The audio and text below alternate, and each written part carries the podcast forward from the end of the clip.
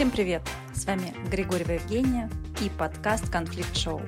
На подкасте мы говорим про конфликты в бизнесе, карьере. Бытовуху не трогаем, но это не точно. Надя, привет! С нами сегодня Надя Балыкина, эксперт в области поведенческой биологии и нейромаркетинга. Создала свою авторскую систему архетипов личности. А пришла она к этой идее через конфликт и развод с мужем – Надя открыла в себе мага, мудреца и любовника. Многие говорили ей, что это бесполезная затея и архетипы никому не нужны. А в итоге эти же люди первыми и купили ее продукт. Вот такие вот дела. Слушайте, наслаждайтесь. Привет! Надя, рада тебя сегодня видеть у себя на подкасте. У тебя очень непростой путь. Непростой путь к созданию своего бизнеса. Я когда читала твое интервью, ну, честно говоря, впечатлена была, что можно сказать, что твой путь, он вообще родился из некого конфликта. Можешь поделиться своей историей? Как ты справилась? Как ты пришла к такой классной идее создать свой продукт? Это, знаешь, такой быть, был путь героя, архетипический, наверное, да, если вот говорить про то, как я пришла к своему продукту, я не то чтобы прям его искала и туда шла. Это все случилось э, на фоне моего развития года. Это был 20 год, э, коронавирус, все это случилось весной одновременно, и э, если вы помните, тогда мы думали, что мы вообще не знаем, как выживем даже, да, на тот момент это казалось катастрофой. А у меня случился развод, маленькие детки, я была все время в декрете там последние пять лет, и я вообще не понимала, что делать, куда идти, как себя реализовывать, как зарабатывать деньги. И, конечно, с коронавирусом всех вынули в онлайн, тогда был такой очень сильный поток людей, а я, ну, так уже давно увлекалась Инстаграмом, как-то что-то умела там делать. Базовые навыки СММа, скажем так, у меня были. Я пошла и стала консультировать, знаешь, по вот этим элементарным делам, типа шапку профиля разобрать, или как это было еще в те года актуально позиционирование разобрать. И решила, что мне это вообще дико интересно, и я хочу вообще скупить все книжки по маркетингу, по нейромаркетингу, и вообще поглубиться, углубиться в создание брендинга и маркетинга, и пойти этому где-то поучиться. И я наткнулась в каком-то интервью или где-то случайно на книжку э, «Герой-бунтарь» про создание брендинга через архетипы. Э, это книжку написали маркетолог и э, психолог Маргарет Марк и Карл Пирсон.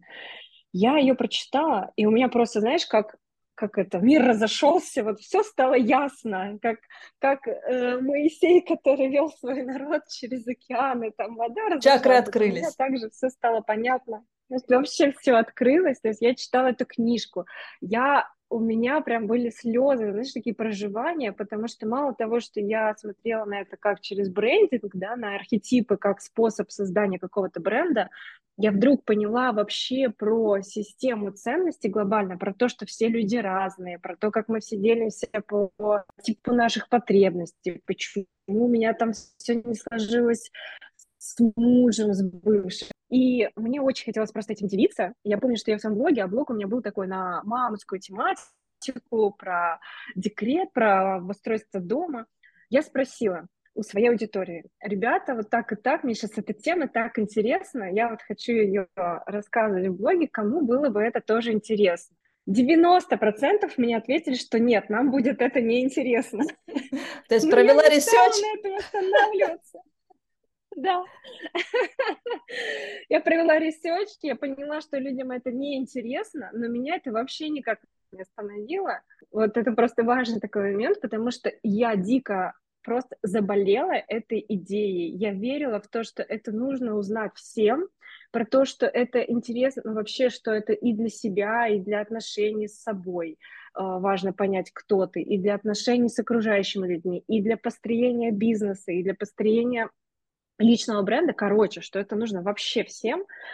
И вот это лишний раз напоминание, что если ты веришь в какую-то идею, ты сможешь этой верой заразить всех вокруг. Потому что, да, 90% сказали, что нам это неинтересно, но потом эти самые люди пришли у меня и купили мои продукты, купили мои курсы, консультации, какое-то наставничество и так далее, да, потому что я ну, я просто все это показывала через жизненные ситуации, примеры на конкретных историях и кейсах. И мне кажется, невозможно было не заинтересоваться. Да, для меня это было ну, действительно очень большое открытие, очень большое открытие, и я ну, не могла не зрить, знаешь, когда это вопрос вот из тебя вылезает, тебе даже все равно, кто на это, какие будут оставлять лайки, комментарии или еще что-то. Ты действуешь из желания отдать этому миру, знаешь, как великий секрет какой-то рассказать, который ты То вдруг... есть все твои внутренние, получается, какие-то вот. страхи, какие-то внутренние конфликты, они отошли на второй план, и, получается, вперед вышла сама идея и вера, что раз я загорелась, то точно есть люди, которые тоже могут загореться, и кому это будет полезным. Да, это точно так, но тут еще история развода, когда если кто-то проживал этот период своей жизни, ты попадаешь в такую точку, когда у тебя нету прошлого, ты вдруг понимаешь, ну, твое бессознательно обесценивает все, что было до. Тебе кажется, что если ты что-то делал, делал, делал, пришел вот в эту точку развала семьи, то значит все, что ты делал, было абсолютно неправильно. И это такая точка, в которой у тебя как бы нету прошлого, ты вдруг понимаешь, что это был какой-то миф, что это было какое-то вот что-то не настоящее. У тебя э, точка, в которой нет будущего, ну, потому что мозг еще не успел простроить какие-то новые мечты, не связанные там с человеком, и ты живешь тотально настоящим, не то что днем, а вообще минутой и мгновением. Это вот тот редкий случай, я, наверное, такого чувства больше никогда в своей жизни не испытывала. И, и наверное, я благодарна жизни, что у меня вообще был такой опыт проживания настоящего, как это, знаешь, обычно делают люди в медитациях. Но mm-hmm. я не знаю, сколько я бы не входила в медитацию, я такого чувства, как тогда, не, не испытывала больше никогда. И вот это было такое, такое, знаешь, тотальное освобождение от эго и, соответственно, от страха. То есть, когда ты живешь действительно каждой минутой, тебе вообще ничего не страшно. Поэтому тогда я думаю, что все это наложилось, и я вообще не обращала внимания, кто там что про меня говорит, как там что происходит вообще все. Просто шла каждый день, шла, шла, шла, и куда-то вот я пришла. Я сама пользовалась вот. твоим продуктом, да. я сама проходила и тесты, и угу. смотрела, меня это сильно впечатлило, и вообще здорово, когда получается все больше и больше про себя узнать, да, видеть других окружающих, понимать себя. Это действительно дает и силы, и веры, и возможности дополнительные. А можешь поговорить вот про свои архетипы? Не знаю, может быть, каких архетипов чаще всего встречаются, да, у тебя в окружении? Может быть, какой-то твой архетип? Вот чуть-чуть деталей. Давай я сначала расскажу, что такое архетипы для тех, кто не знает. вообще не в теме. Это такая типизация людей, ну и брендов, да, по системе потребностей и, соответственно, ценностей. Да? Мы, у нас э, все наши желания и наши мечты, наши потребности определяются нашей системой ценностей. И вот все люди делятся на четыре основные стратегии мотивационные, ну и каждая, каждой стратегии есть еще три архетипа. И в зависимости от того, в каком архетипе мы рождаемся и базово проживаем свою жизнь, от этого у нас простраиваются какие-то мечты, желания, да, все люди мечтают о разном, и у всех людей совершенно разные цели, и у всех людей разные реакции на какие-то события окружающие, все любят совершенно разные вещи, любят по-разному отдыхать, любят покупать и ценят в этой жизни разное, и вот это определяется нашими архетипами. Когда я вот начала это все узнавать, понимать, я поняла, что у меня такой базовый архетип – это простодушный, это его еще называют архетипом внутреннего ребенка, когда ты все время радуешься простым мелочам жизни, вот есть солнышко, вот идет дождик, мне уже хорошо, ничего там не нужно, особо счастлив и в палатке, счастлив и в походе в каком-то. Такое умение мечтать, умение радоваться, умение вот, получать счастье и удовольствие от простых мелочей жизни – но при этом это инфантильность такая, это поиск все время взрослого авторитета, это желание кому-то при, пристроиться, да, чтобы был какой-то значимый взрослый рядом. Это страх кто-то позаботился. ошибку очень сильный, да. Конечно, да. И взял на себя, знаешь, такую ответственность и решил все твои проблемы. Страх совершить ошибку очень сильно этого архетипа, потому что ну, тебе страшно, что тебя накажут. У тебя взрослая часть не актуализирована, ее нет. И поэтому, конечно, рядом находится чаще всего партнер, наоборот, в усиленной взрослой позиции. Это вот была моя история жизни с бывшим мужем, когда я была в таком явном архетипе простодушного, а он был в явном архетипе правителя, такой сильный, мужественный управленец, э, который там все конфликты решает, все разруливает, все делает. Вот, кстати, по поводу конфликтов, да, сразу хочется здесь поговорить на примере этих двух архетипов. вот э, то, что я сейчас сказала про силу и слабость, это есть у каждого архетипа. Каждый архетип имеет свою позитивные качества, как мы говорим, силу или свет, и есть теневая часть, это наши негативные какие-то стороны, это ловушки, страхи, убеждения, все там же находится. И вот когда мы говорим про простодушного, у простодушного вообще заблокирована агрессия. Он не принимает это в других людях и боится сам проявлять эту агрессию. И Э, конфликты, естественно, без агрессии как-то разруливать, ну, вообще невозможно. То есть а, агрессия вообще наш инстинкт, да, как про это писал Лоренс, если кто-то читал книжку Лоренса про агрессию. Я очень долго потом своим умом до этого доходила, что агрессия — это не есть зло, да, и агрессию можно проявлять экологично и по-разному. То есть она у меня была вообще выключена как просто факт, потому что вот у простодушных есть это непринятие агрессии. Тогда они, конечно, партнеры себе ищут полную противоположность это человека в архетипе правителя, который вообще без проблем агрессирует, э, делает так, чтобы все было так, как он хочет, да, это такие очень часто авторитарные люди, и у них агрессия наоборот максимально проявлена, и они этим ну, очень активно пользуются и в бизнесах, и в отношениях, и в построении вообще какой-то коммуникации. Вот так вот это все происходит. Получается, что между правителем и простодушным mm-hmm. не может быть конфликта, то есть они друг друга компенсируют, или все-таки там возможен конфликт? Они компенсируют до тех пор, пока жизненные обстоятельства, они создадут такие условия, в которых эти части будут дорощены сами у людей. Ну, то есть, если случаются такие обстоятельства, в которых мне приходится проявлять агрессию, тогда мне непонятно, зачем мне рядом партнер, который, с помощью которого я просто восполняла эту свою недостающую часть. То есть если мы говорим про построение отношений, брака и вообще любых отношений, в том числе партнерств в бизнесе, на соединение недостающих частей своих, вот как это очень часто психологи говорят, вот вы там как одноногие, вы ищете человека, кто будет вашим костылем. Вот это примерно вот такая схема, когда ты строишь отношения не из эм, как вот в бизнесе обычно строят отношения на двух сильных сторонах, да, люди, и они строят четко разделяя а, а, зоны ответственности. И это построение отношений такое из силы каждого. А бывает так, что ты строишь отношения, что в партнерстве, в семье, что в бизнесе, из слабости. Ты ищешь, кто тебе вот эту недостающую часть закроет. Вот через архетип это очень понятно становится, как пазл. Ты понимаешь, что вот, uh-huh. например, простодушный, вот у него не актуализированная агрессия, у него заблокирована эта агрессия, тогда он достраивает себе, например, через правителя, через хранителя, через архетипы такой силы, власти, э, эту недостающую свою часть. Если я вдруг по жизненным обстоятельствам доращиваю эту часть себе, у меня не остается потребности быть рядом с этим человеком, если ничего больше нас, кроме этого, не связано.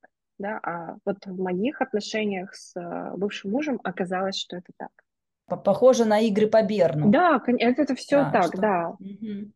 Это, знаешь, интересно, потому что э, Берн, он же, Берн или Бёрд, он же вот этот транзактный анализ э, предложил в мир, да, такую идею, и его э, на основе этого транзактного анализа его ученик э, Карпман создал систему треугольника. Э, это жертва, агрессор и спасатель. И вот эта система треугольника очень понравилась людям, и она очень сейчас употребляемо в массах, потому что есть определенные ролевые понятные модели. То есть, когда ты называешь это жертвой, спасателем и агрессором, ты сразу представляешь внутри себя какой-то образ, и тебе становится понятно, как они взаимодействуют. Поэтому мы вообще любим образное мышление, все люди символами, образами друг с другом общаются, поэтому когда Берн про это рассказал, это было очень сложно для понимания. Он написал очень много игр, но вот, вот обычному человеку очень сложно понять все это, как, если он не профессиональный психолог, потому что очень много там сценариев и нет э, красивых ролей, одетых в определенную одежду. Карпман, он уже наделил этих людей этими ролями в этих играх в виде трех персонажей. Но мне кажется, что архетипы — это такая система, которая идет чуть дальше, хотя она появилась сильно раньше Берна, что она как раз помогает нам посмотреть все эти сценарии, которые описал Берн, через вот этих героев, которые одеты конкретную какую-то одежду. Ты вот представляя этот образ, можешь легче представлять вот эти игры, которые происходят между людьми. Конечно, это все про одно, это все про изучение системы нашего сознательного, бессознательного, и все эти системы пересекаются, люди, которые открывали разные способы ну, познания этого, конечно, они все равно познавали единую жизнь, поэтому все это, конечно, про одно, про игры, mm-hmm. которые мы просто сможем зная архетипы, мы можем легче понять игры, про которые нам рассказывал Берн. Да, вот, просто у Берна не было сильного маркетолога. Поэтому, да который мог бы качественно наверное, упаковать. Так, наверное, так. Так, чтобы это было понятно большой массе людей, да, не только профессиональному сообществу, сто процентов, наверное, так и есть.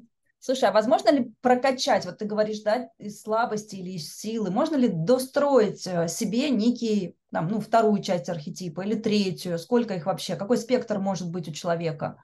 Всего есть 12 архетипов, и все в нас проявлены так или иначе, да, но какие-то находятся в теневой части, и они там заблокированы по разным причинам, да. Мы там можем сейчас проговорить про эзотерику и про опыт прошлых жизней, реинкарнации, если э, в это верить и быть в этом убежденным, то это тоже влияет на то, с каким набором качеств мы рождаемся. Да?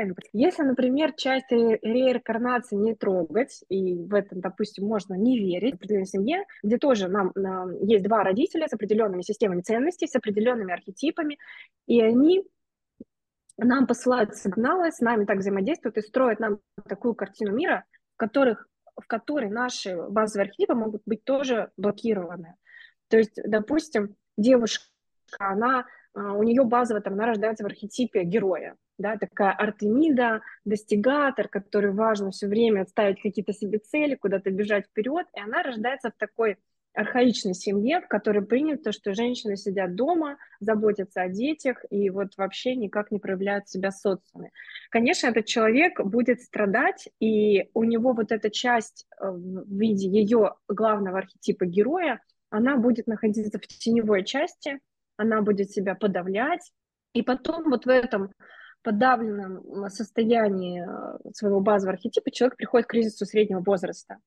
И начинается вот этот поиск себя.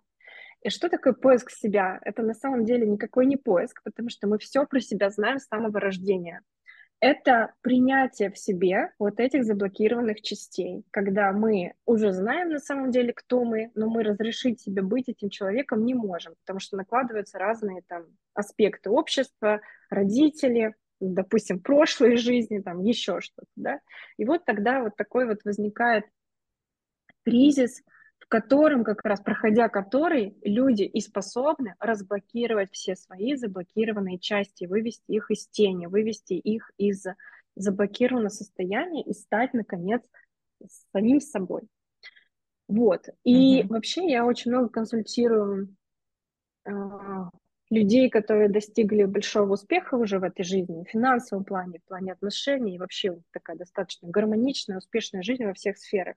И у этих людей как неудивительно, у них все архетипы прокачаны. То есть у них все архетипы набирают очень высокий балл. И это люди, как бы, знаешь, как я называю их, цельные. Они вот, в них актуализированы все роли, и они умеют этими ролями управлять в нужный момент времени. То есть, да, сейчас я могу быть бунтарем, сейчас я могу быть учителем, мудрецом, наставником, сейчас я могу быть в разных ролях. Мне кажется, вот вообще такой путь человека, в жизненный, жизненный сценарий, жизненная история, это найти вот эти вот части, которые в тебе заблокированы, и разными жизненными историями, работой над собой, каким-то личностным ростом, идти к тому, чтобы их проявлять, проявлять, актуализировать, разблокировать и становиться таким цельным. Угу. Как-то вот так я это сейчас вижу но, но все равно есть некая как бы основная, да, как стержень, там одна, два, одно, один, два архетипа, которые являются стержневыми, а остальные, получаются, ну, дополняющие, что ли, которые ты можешь из рукава доставать и в тот или иной момент использовать. Ну, не знаю, вот как ты сказала, да, там у тебя была вот. выключена агрессия, а в какой-то mm-hmm. момент ты поняла, что в агрессии тоже есть ресурс да, ты это осознала и начала да. это как-то по-другому использовать. То есть, получается, ты подкачала в себе архетип правителя для того, чтобы решать какие-то там другие э, задачи, да, э, там, бизнеса, mm-hmm. семьи э, в силу сложившейся ситуации. Так и есть, да. Вот хороший вопрос, потому что, вот, наверное, базовый мой архетип простодушный, его не стоит забывать, потому что это вообще была моя история трех лет после развода. Я такая, о черт, раз это мне не принесло никакого счастья, никакого ну, итога, значит, э, хрен тем с этим простодушным. Пойду-ка я достигаторством заниматься. И вот только, на самом деле, пройдя уже какой-то путь, я снова возвращаюсь к своему простодушному, прям уже смотрю на него совершенно другими глазами и понимаю, как из этого архетипа брать силу. Это действительно так. И если кто-то занимается астрологией, там есть такое понятие, как нисходящие, восходящие лунные узлы. Ну, просто так расскажу. Это условно, с чем человек приходит в этот мир и что ему предстоит ну, преодолеть и к чему прийти, какая у него задача и предназначение. Наверное, через архетип это тоже можно так сказать, что человек рождается с какими-то базовыми своими сильными архетипами, но предназначение у него лежит в каких-то других областях, в каких-то архетипах, которые как раз у него не актуализированы, ему нужно туда пойти и с этим как-то справиться. И очень часто, зачастую вот у людей точка роста их лежит в архетипах, которые противоположны его базовой стратегии. То есть если взять меня, у меня там простодушный мудрец, это все стратегии самопознания, это люди, которые любят быть в одиночестве, там как-то сами с собой проводить время, э, быть закрытыми, быть отшельниками такими, быть закрытыми от других. И это была моя история декрета. Знаешь, когда многие страдают от декрета, я на самом деле там кайфовала, потому что, знаешь, я просто закрылась в доме своем загородном еще к тому же. И это вообще было просто вот кайф. И а вдруг, знаешь, когда случился развод, я поняла, что у меня как будто вообще нет для этого мира. И вот проявить противоположные стратегии э, славный малый любовник шу, то есть пойти в большую дружбу, в большую коммуникацию, пойти в проявленность, стать видимой для этого мира, начать активно вести блог, там, качать трафик в этом блоге, привлекать людей, внимание. А, это было очень важным, это была моя точка роста очень сильная. То есть у меня прям был мудрец, да, сильный, и я актуализировала, условно говоря, свою проявленность вот этого любовника, и про что вот вообще история Золушки очень э, сейчас mm-hmm. очень сильно кает, скажем так, эту сказку, что она вот такая, что она все выдумка, что она забивает, дурит голову девушкам, которые думают, что вот они сейчас такие жертвы, а потом за ними принц придет и появится и спасет их. Но сказка на самом деле не про это. Сказка на самом деле про то, что девушка, которая была в обесценивании себя, прям тотальной жертве, она смогла найти в себе силы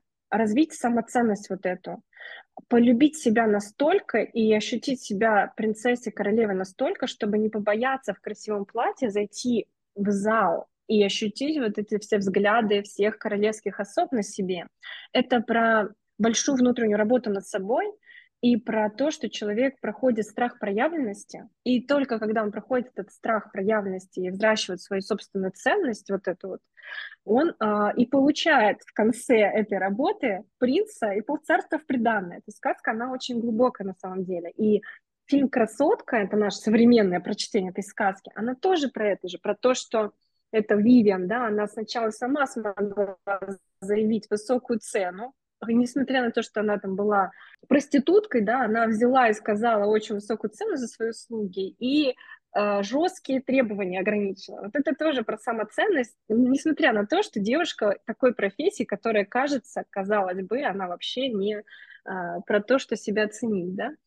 И э, вот, вот так происходит рост. И в моем случае это тоже было про высокий уровень проявленности, про ощущение собственной ценности и выход из стратегии мудреца, из там, левой стратегии архетипической в противоположную правую. И про достраивание вот этих недостающих частей, это всегда приводит к большому росту человека, Uh-huh. профессиональному, не знаю, личностному, всегда это и в доходе отражается сильно, поэтому вот, вот такая история. Вот это вообще очень интересная тема про проявленность, потому что я много с кем общаюсь э, с людьми, и э, у многих есть страх относительно того, чтобы как проявить себя. Это и в бизнесе проявляется, да, там в бизнесе называется визабилити. Как мне правильно показать себя там перед своим uh-huh. руководством, как мне uh-huh. вырасти по карьере, да, каким образом мне проявиться. Мне там страшно что-то сказать, про меня подумают, что я недостаточно профессионален. То же самое бывает с теми, кто занимается собственным бизнесом. Люди говорят, что ну а что я буду писать там в своем блоге или что я буду писать там в своем инстаграме или телеграм-канале, все уже написано до меня. В общем-то, мне кажется, что я несу какие-то банальности. И это всегда, вот как ты говоришь, путь, да, может быть, путь героя. Что-то преодолеть, mm-hmm. преодолеть свой страх, вот какой-то внутренний конфликт, почему mm-hmm. я боюсь, почему я хочу туда идти, да, а, а, а какова конечная цель, что я хочу донести, какую пользу я хочу людям принести. Как вот ты с этим справлялась? Может быть, у тебя какие-то инструменты есть, лайфхаки, не знаю, утром писала себе туду-лист, Или как, как ты с собой договаривалась? Опять-таки, в тот, вот взять меня ту, когда случился этот большой рост, тогда страхов не было, потому что мое эго было полностью выключено в тот момент. Как я, я, наверное, расскажу, как я сейчас договариваюсь, потому что сейчас сложнее. Сейчас сложнее такого адреналина нет уже, злости уже нет, как, какая была тогда. Сейчас страшно сильнее. А сейчас я договариваюсь с собой через глубокую тотальную миссию такую. То есть, когда я нахожусь в соединении, вот я очень четко сейчас поняла, зачем я делаю то, что я делаю. И прям и глобальность всего этого, зачем это в рамках мира нужно, зачем это нужно каждому человеку. И каждый раз, когда мне страшно, а я думаю об этом, что это, это сильно важнее, чем мои страхи. Ну, то есть я, когда соединяюсь с предназначением на уровне какого-то прямо духа своего, я понимаю, что все эти страхи, которые я испытываю в моменте, которые вообще сформированы чисто моим эго, что там, что обо мне подумают, а вдруг они что-то обо мне плохо подумают. Да какая разница, что они подумают? Передо мной стоит большая глобальная задача, знаешь, как прям, как вот э, у человека, который как-то может поменять этот мир. И каждый из нас рожден с какой-то задачей. Если бы человек, ну, человек бы не был рожден, если бы перед ним не было какой-то задачи повлиять как-то на этот мир. Каждый из нас как-то может повлиять на этот мир своей деятельностью. И когда мы думаем об этом, ну, тогда становится не так страшно идти в те части, которые для тебя непривычны. Кстати, ты тут спрашивал еще вопрос задавала про конфликт. Нет ли конфликта, когда ты проживаешь как бы в одном архетипе, а тебе нужно актуализировать другие архетипы? Вот как тут справляться? Вот я считаю, что конфликт есть тогда, когда ты пытаешься играть не свою роль. Вот здесь немножко разные вещи. Актуализация под какую-то задачу и играть чужую роль — это разные вещи. Сейчас попробую объяснить. Вот как видно, что человек играет чужую роль? Он смотрит, например, экспертов в Инстаграме, видит, что у них получается, э, видит, что у них получается по такой-то стратегии, и начинает копировать эту стратегию, не пытаясь переложить на свою систему ценностей. И в итоге он обманывает и себя, и окружающих людей и себя, и окружающих людей обманывает, потому что он сам не верит в то, что он говорит, он сам не верит в то, что он делает, он просто пытается подстроиться под правила рынка, хотя как бы таких правил нет, да, он просто пытается скопировать чужой опыт успеха. И у меня был такой этап, когда я э, вот пошла, типа, проводить консультации, я провел, в шапке профиля себе написала там, доведу до результата, вот это, знаешь, такая геройская была тема, типа а Саша Митрошина. Пока до меня не дошло, что зарабатывать деньги, быть известным, быть э, состоятельным, можно не обязательно становиться Сашей Митрошиной. Ну, то есть в мире 12 типов архетипов, да, 12 типов людей, и в каждом архетипе вы найдете успешного человека, всегда, везде это будет. Найди лучше того, кто соответствует твоей вот базовой этой стратегии. Не, не пытаясь себя ломать. Вот тогда у вас возникают вот эти конфликты, когда вы пытаетесь из чужой сильной части простроить свой бизнес, деятельность или еще что-то. То есть вот несмотря на то, что я сейчас иду по пути увеличения своего правителя или по пути увеличения своего любовника, я не пытаюсь из этих архетипов, которые мне не свойственны базово, строить бизнес или строить свою деятельность или строить какую-то систему. Да? То есть я не пытаюсь идти и становиться руководителем большого предприятия, да, как это был, мог бы сделать правитель. Я не пытаюсь строить бизнес, как это делают правители через ресурсы других людей, потому что мою деятельность бизнесом сложно назвать. Я скорее не предприниматель, а все-таки учитель. Я себя так позиционирую. Здесь базовый архетип моего мудреца, он как бы стоит всегда впереди. Но, конечно, если я хочу, оставаясь учителем, еще и выходить на большую аудиторию, мне нужна команда, мне как-то нужно учиться и базово управлять, и здесь мне нужен мой правитель, и мне нужна проявленность большая в мир, и здесь мне нужно дорастить свою часть любовника. Но я не пытаюсь играть роли этих архетипов, mm-hmm. чтобы э, из этих архетипов простроить свой бизнес. Вот если бы я такая, ага, все, от, открываю маркетинговое агентство, сейчас мы будем брать под полный цикл людей, и создавать визуал, бренд-стратегию, там, не знаю, фотосессии делать. Сейчас, причем в моем окружении куча есть профессионалов, и казалось бы, для меня это вот так, по щелчку пальца можно сделать, типа собрать всех и встать в, во главе руководства и собирать агентство полного цикла. Но до меня вовремя дошло, что это не моя история, это не моя базовая вот сильная компетенция, и я здесь не смогу иметь ни больших денег, ни больших успехов, ни большого результата. Я вот войду в конфликт сама с собой, со своей личностью, что все-таки моя структура, моя вот геометрика, знаешь, а, Садгуру э, говорит, что вот к 32-33 33 годам самое важное, что должен сделать человек, это не научиться там куча знаний, не закончить 2, 3, 5 высших образований, а разобраться в своей геометрии. Что такое геометрия? Это понять, что я, что у меня хорошо получается, в чем я не силен, чем я супер круто, а что вообще не моя история. И выстраивать со своих сильных компетенций, но при этом достраивать какие-то слабые части. Например, у меня очень долго я себя бичевала, вот тоже вот такой что я не умею работать в многозадачности. И знаешь, там вот э, на должность помощника руководителя обычно такие вакансии, что типа нам нужен многорукий, многоног, который может работать в режиме многозадачности. Я помню, читала эти объявления, у меня были слезы, и я, знаешь, что думала? Господи, если я не умею работать в многозадачности, я даже, блин, помощником руководителя быть не могу.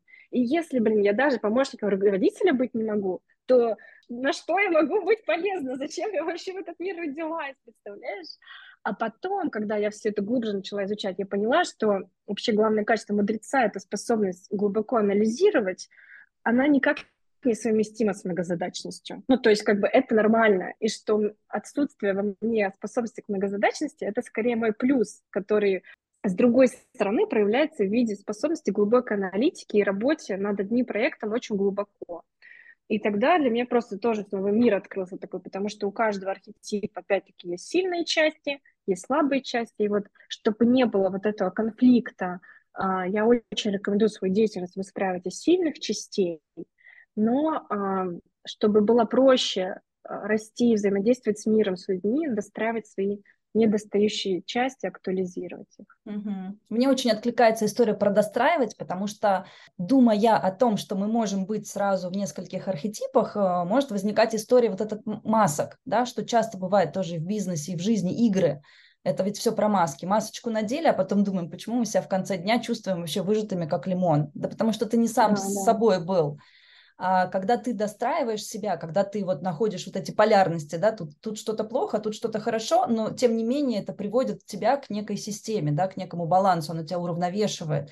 Это ты такой, ты себя достроил, понял, для чего тебе это, у тебя появилась мотивация, смыслы, и тогда, в общем-то, и конфликта нет когда идет все органично, mm-hmm. комфортно и хорошо, когда ты понимаешь, ты для чего сделал тот или иной шаг, да, вот э, если там по твоей системе, то э, какой архетип ты сейчас внутри себя достроил, да, для чего тебе это, как это усилило вообще твое базовое состояние или там твой базовый стержень, вот этот твой базовый архетип.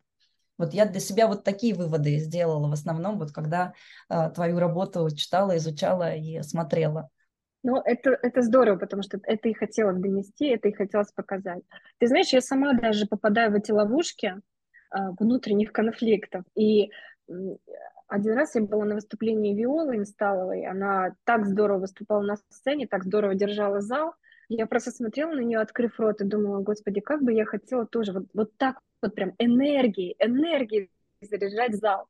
И потом я стою, а у, у Виолы там вот этот любовник, шут, у нее вот эти архетипы очень прокачаны, она как раз про энергию, про отдавать вот это на уровне энергии. И я стоп, стоп, стоп, так я же не Виола, зачем мне так же? И я начинаю вспоминать мудрецов, которые выступают на сцене. Знаешь, Стив Джобс, который там ходил э, по сцене взад-вперед, э, тихо, медленно произнося постепенно, глубоко какие-то короткие слова, знаешь, и это было совсем не про энергию шута, который а, энергично что-то выдает со сцены. И это вот очень здорово замечать а, за собой каждый раз, да, даже я вот сколько в этой теме, я все равно сваливаюсь, все равно я периодически там видишь какие-то красивые истории успеха, и ты такой думаешь, блин, вот, блин, как жаль, что вот он такой, вот как бы мне таким стать, а потом ты понимаешь, что в этом нет потребности, что все... Вот это ловушечка. Это ловушка, сто процентов. Вот еще скажу. Я очень часто сейчас хожу на разные курсы и читаю по личным брендам. лекции. И я спрашиваю людей, вот что вы, что вас привлекает в блогерах, что вы в них чувствуете, почему вы их читаете, почему вы ходите к каким-то экспертам, почему вы их смотрите. И очень часто мне начинают говорить энергия, энергия, энергия. И я в этот момент что понимаю? Что эти люди замечают только это. И значит, в их голове картина мира какая? Я должен быть энергичным, я должен писать сторис, я должен выдавать на большой энергии что-то людям, и тогда меня будут читать. И я тут же начинаю приводить примеры блогеров неэнергичных, тоже очень популярных, тоже очень интересных, которые другой своей частью полезны этому миру, не энергией.